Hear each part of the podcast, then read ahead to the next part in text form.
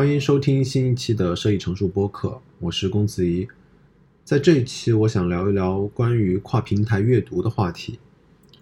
想聊这个话题的原因是我最近都在外地出差，然后在完成一个项目，主要是在做一些访谈和跟随采访，来发现一些用户的需求。嗯，所以，呃，因，所以我。我在出差的这段时间和我平时在有一个固定的位置上工作是很不一样的，而我意识到，嗯，除了我每天的行程上不一样，或者说我工作内容上的不一样，有一个很引引引发我关注的问题，就是我阅读的内容和阅读的平台的一个变化。嗯，首先我我我想介绍一下我个人的一个阅读的习惯，或者是我在嗯平时使用电脑为主要的工作平台的时候的一个工作和阅读的习惯。比如说，我每天假如我要开始工作之后，我会查收一下相关的邮件和我前一天啊没有完成的事情。然后我会，嗯，在利用碎片时间，或者是有每天早上安排一段的时间来进行一个阅读，嗯，我会跟进一下最近的一些设计类或者是商业类的一些，嗯，一些新闻或者是内容。我用到的是一个，呃，Chrome 上的一个插件，叫做 Moozly，是，呃，Invision 那个工作室做的，啊，一个插件。它其实是类似于一个 RSS 阅读器，所以我在啊，我会下意识，我觉得在 PC 的平台上，我更多的是一个，嗯，在阅读的时候，更多是基于浏览器的一个阅读，所以不管是看新闻还是看相关的一些别人的作品也好，我都是基于 Chrome 浏览器来做的，所以我订阅了，那我用了这个插件 Moozly 之后，我就基本能满足我。嗯，跟进一些设计类作品和文章的一个需求，我会看，比如说 Invasion Blog，会看 Dribble、Product Hunt、呃 Designer News、Award，嗯嗯，然后 Behance 之类的。然后我可能会每天都会花一定的时间去阅读这些，然后看最近的一些行业内或者是商业上最好的一些作品和最近的一些趋势。嗯。但是我会发现，在过去的这一周，因为我每天都在外面，或者是我在做采访，嗯，我会发现我我每天用到的电脑的时间会变少了，然后我更多的时候是用到手机，嗯，因为因为手机上的呃阅读的习惯和电脑上的使用呃多窗口的一个习惯是很不一样的。我把它定义为，呃，手机上是以一个 App 为入口的一个。呃，一个一个操作平台，然后我在我们在阅读的时候，其实是进入每个 App 所营造的一个模态的环境，然后我们就会在这个 App 中消费内容。而在电脑上，我们是嗯，虽然也是以 App 为入口，但是更多的是以浏览器为入口，然后有一个多窗口的一个浏览形式。嗯，而且由于一些各种各样的原因，我之后也会想有一定的总结，就是导致。嗯，导致我们受限于我们的使用场景，或者是我们使用的设备，会让我们阅读的内容也会变得不一样。比如说，我分析一下我自己，因为，嗯，假如我没有在电脑前面，我更多的使用手机的时候，我会下意识的可能先查看我微信有没有什么消息，然后，呃，是，然后很容易的就点进朋友圈有没有什么消息。嗯，可能退出来之后，我会可能我主屏上或者是我常用的一些应用，我更多会点进类似于比如说知乎或者是嗯一些像爱范和三十六氪这种科技类的新闻，这会导致我和嗯就假如我在出差的时候，我这会导致我呃阅读的内容和我平时工作的时候的一个内容非常的不一样。所以一周下来，我会发现，我原来我一周下来，我设计类的内容看的会如此的少，然后我跟进了很多一些，嗯，消费类的内容，然后科技类的新闻。啊，我提出这个问题的原因是，我觉得这样其实是不好的。不好的原因是我们发现，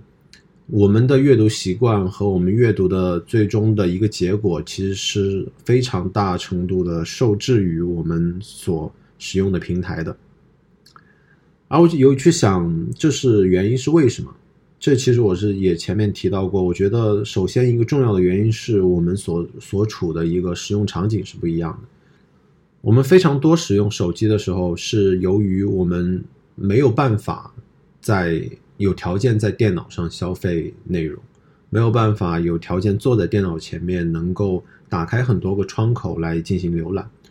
就比如我们在外面出差或者是在通勤的时间。而另外一个很大的不一样原因来自于他们平台设计的机制就是有不一样的，App 会独占你的一个整个屏幕。比如说，我们想看看某个科技新闻的时候，会打开习惯性的打开对应的呃网站或对应的 App。而如果我们在电脑上浏览，它很可能像 Mac 电脑上它是没有这样对应的一个 App 的，那可能我们就会打开。呃，浏览器中的网站，这导致我们不管是跳出的机制或者是时机都会嗯有所不同。嗯，所以不管我们有没有意识到我们在不同的平台消费的内容是不一样的，我都想说的是，我们需要去嗯观察我们自己在什么时候用什么样的设备的时候会看什么样的内容，我们有没有办法或者是有没有动机想要去。hack 这件事情，想要去控制我们，嗯，自己消费的内容，而不是被消费的平台所控制。嗯，我还想提到一些的是他们之间的不一样，比如说手机上有比较完善的推送的机制，而在浏览器中是没有的。而，嗯，浏览器中他们的多窗口的机制是可能是 App 中所没有的。这些可能都会影响我们在不同的平台会消费什么样的信息。但是我和我的朋友里聊过，或者是我有想过想过之后，我会想说，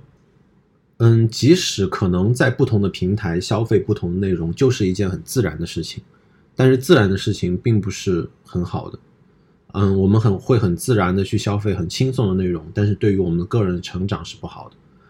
所以我想在自己的身上做一点实验，就是说我通过某些工具和机制，包括我自己的意志力，来保证我在不同的时候、不同的